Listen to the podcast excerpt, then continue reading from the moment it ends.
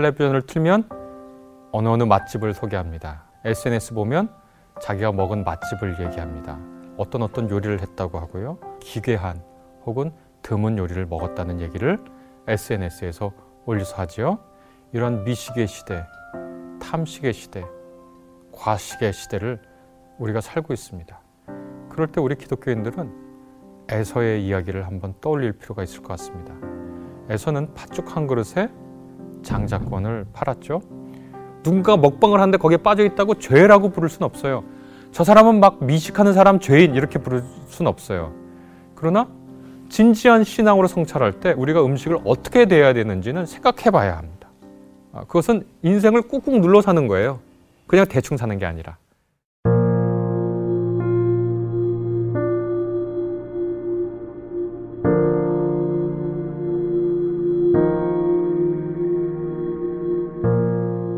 일단 그 질문 굉장히 고맙습니다.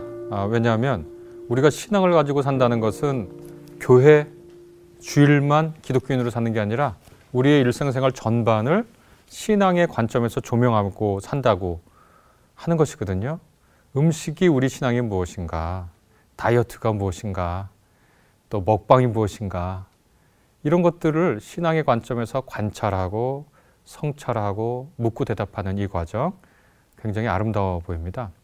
그것을 아디아포라라고 도덕이 행하라고 명령한 것도 아니고 그렇다고 금지한 것도 아닌 그러니까 신앙의 입장에서 보면 신앙의 본질적인 것이 아니기 때문에 어, 자기 신앙 양심에 따라서 이렇게 할 수도 있고 저렇게 할 수도 있고 그래서 누가 이런 선택을 했다고 비난하거나 누가 저런 선택을 했다고 어, 정죄하지 않는 그런 것이 바로 이제 음식에 관한 것일 텐데요.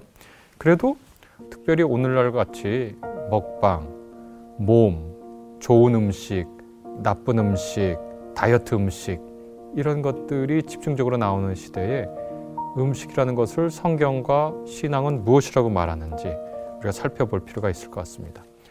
성경 처음부터 끝까지 보면 아, 이 음식에 대해서 매우 복합적이고 또 아주 층위가 복잡한 이런 이야기가 있습니다. 가령 예수님 이야기만 생각해 봐도요.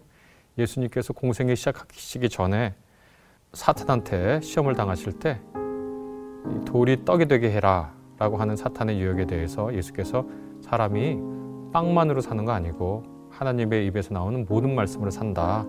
이렇게 대답하시면서 음식의 중요성을 조금 낮추신 것 같아요. 그런데 이후 성만찬 아, 제정하실 때 빵을 들어서 이것은 내 살이다. 또 포도주를 들어서 이것은 내 피다. 이렇게 말씀하시고 요한복음서에 보면 나는 생명의 빵이다. 이렇게 음식으로 스스로를 은유하시기도 하시죠. 그래서 성경에서 음식을 어떻게 얘기하는지 제가 짧은 시간이지만 하나하나 조금 살펴보려고 합니다.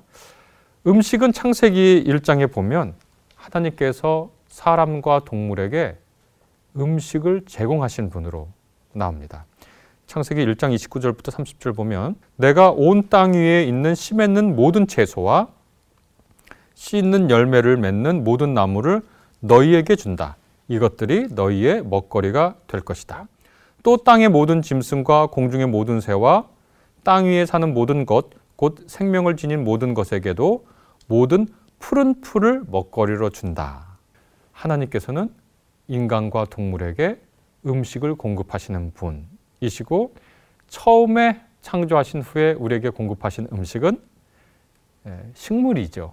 풀과 나무 열매와 모든 채소죠.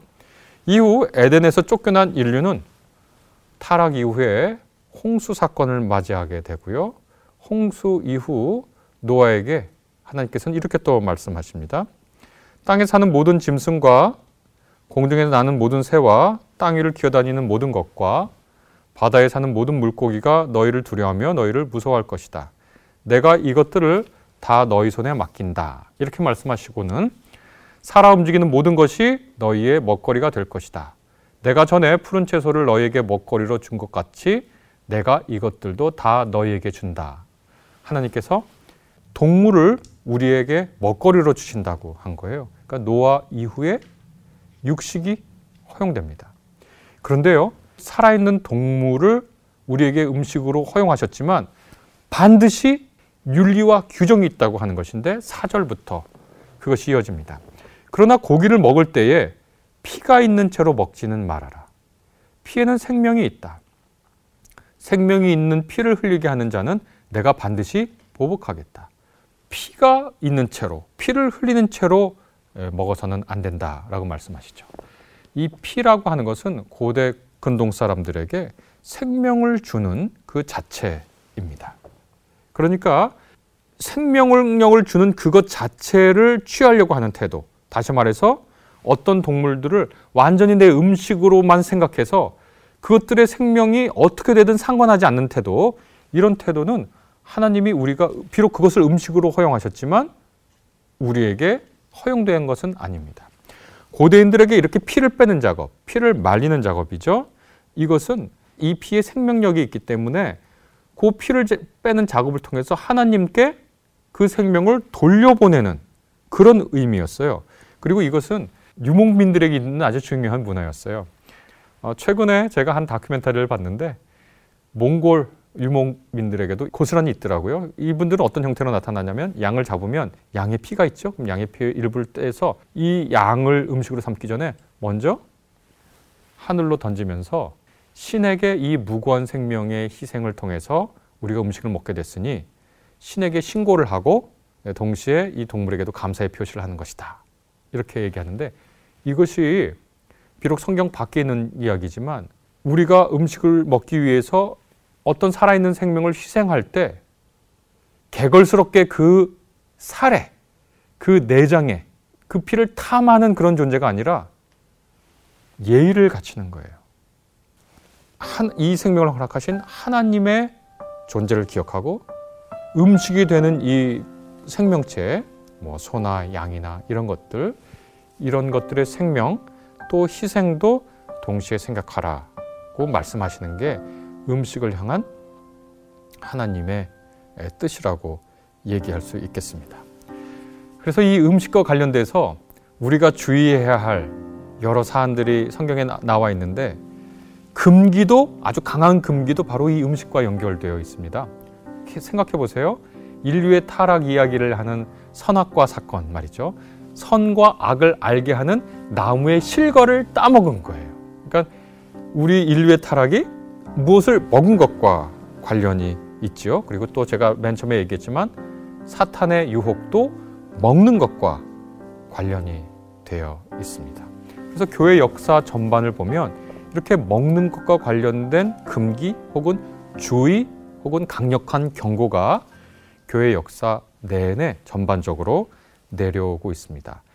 그래서 중세 시대 내내 칠죄종이라는 것이 있었는데요. 칠죄종은 죽음에 이르게 하는 일곱 가지 거대한 죄악을 칠죄 종이라고 하는데 그 중에 바로 탐식이 들어가 있습니다. 그래서 이 탐식을 그리는 화가들이 있는데 제가 여러분에게 두 가지 그림을 갖고 왔습니다. 하나는 히에로니무스 보쉬가 그린 칠죄종인데요. 거기에 탐식 그림이 있습니다. 여러분 한번 보십시오. 탐식입니까? 오늘날의 기준으로? 참 개걸스럽게 먹고 있는 사람들을 그렸는데요. 사실 그들의 식탁 위에 있는 걸 보면 저게 왜 탐식이지? 하고 오늘날 사람들은 물을 수 있습니다. 중세 사람들에겐 탐식인데 우리가 볼 때는 평범한 식탁이니까요. 1896년에 알버트 앵커라고 하는 분이 그린 지나친 탐식에 관련된 그림도 있습니다. 불과 110년 전이잖아요. 120년 전인데 이게 탐식이라고 얘기하는 거예요. 놀랍지 않습니까? 어떻게 보면 우리가 뭐 오늘 회식할까 할 때 먹는 그 식탁보다 굉장히 초라한데 당시에는 이것이 탐식으로 고발될 정도의 식탁이었다는 거예요. 이걸 비춰보면 우리가 지금 먹고 있는 이 음식의 풍요로움과 또 음식에 대한 우리의 집착이 어떤 것인지를 알 수가 있습니다.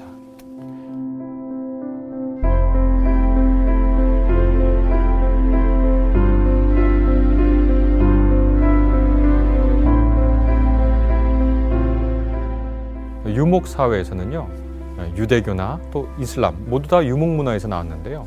돼지고기에 대한 금기가 있습니다. 이것이 공동체 윤리에 해당하는 겁니다. 돼지고기는요, 고대부터 맛있는 고기로 유명한 고기예요. 1세기에 로마의 작가인 플리니우스는 돼지고기에 대해서 이렇게 찬양합니다. 돼지보다 더 다양한 맛을 전해주는 동물은 없다. 다른 동물의 고기 맛은 단 하나뿐이지만 돼지고기는 50여 가지의 다양한 맛을 낸다. 이렇게 얘기했거든요. 아랍 사람들이라고 돼지고기 맛을 몰랐을까요? 네, 잘 알았을 겁니다. 그런데 왜 돼지고기가 그렇게 금기로 되어 있는가? 여러 이유가 있을 거예요. 그러나 생태적으로, 경제적으로 보면 돼지고기를 금한 이유를 우리가 짐작할 수 있습니다. 유목민들이 주로 치는 양이나 소, 낙타 이런 것들은 인간하고 먹을거리가 겹치지 않습니다. 그런데요, 돼지는요, 인간하고 먹을거리가 겹칩니다. 돼지는요, 풀과 같은 것만 먹고 살지는 않습니다. 자, 그러면 생각해 봅시다. 돼지를 키운다고 하는 것은 인간이 먹는 것을 일부 가져가다가 돼지를 키우는 거예요. 그러면 그렇게 유목 생활할 때 생산력이 낮은 사회에서 누군가 돼지고기를 먹고 싶다고 할 때 돼지를 키우면은요. 사람에게 돌아가야 할 음식의 양을 사람에게 주지 않고 돼지에게 주는 거예요. 그럼 어떻게 되겠습니까? 어떤 부자가 돼지고기를 먹기 위해서 가난한 사람에게 돌아갈 수 있는 음식을 음식의 기회를 돼지에게 주는 거겠죠. 이 사람은 돼지고기를 먹음으로써 미식을 달성하지만 그 과정에서 누군가는 형편없이 굶게 되는 경우가 생기겠죠. 오늘날 고기에 대한 과도한 탐욕 많은 사람들이 걱정하고 있습니다. 우리가 먹는 소를 키우기 위해서 얼마나 많은 곡물들이 사용되는지 생태에 문제가 있는지 고발하고 있 는 시점이죠.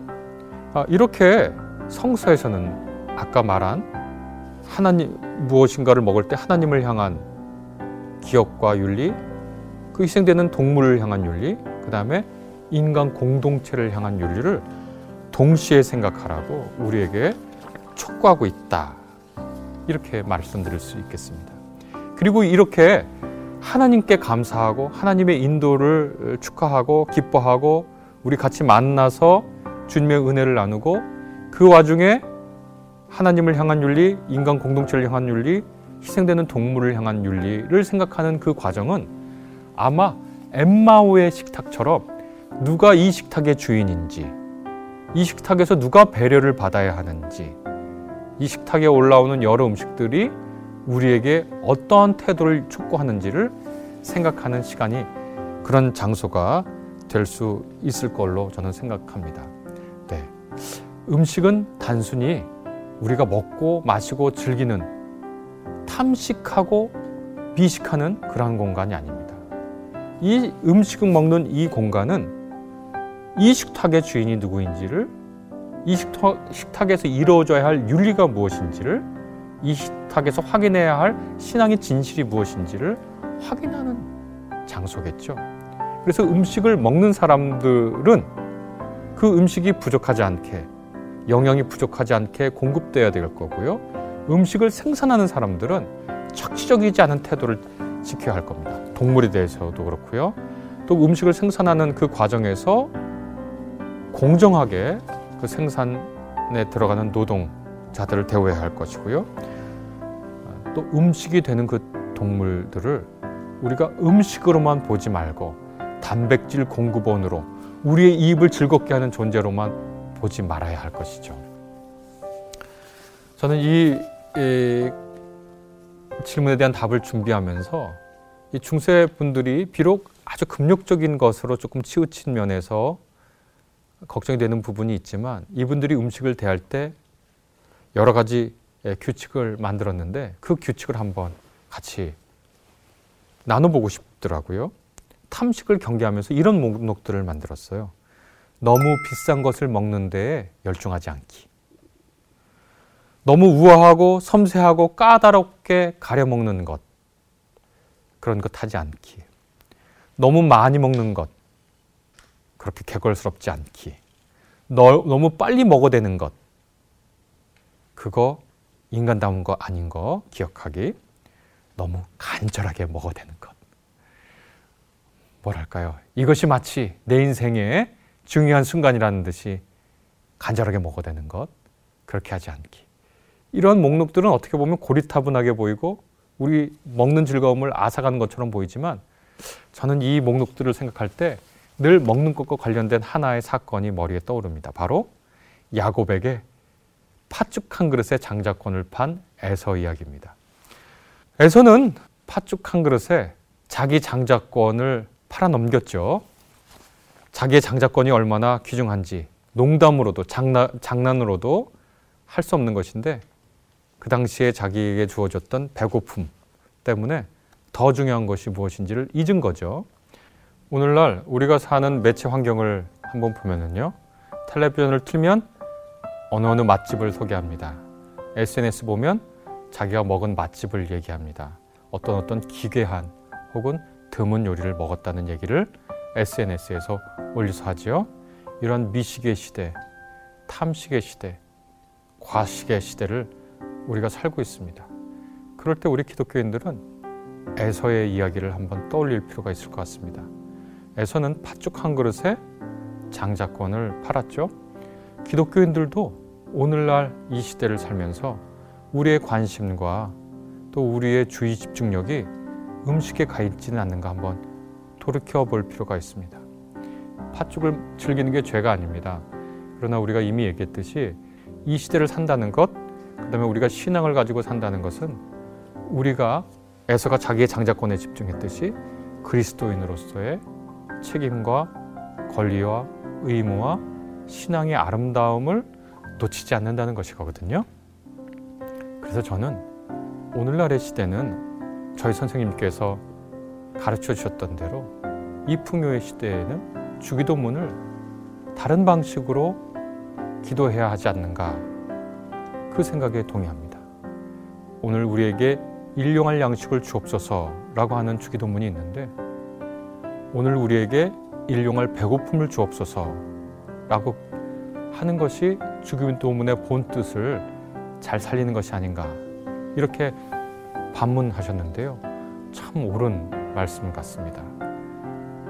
영의 굶주림, 장자권에 집중하는 우리의 주의 집중력.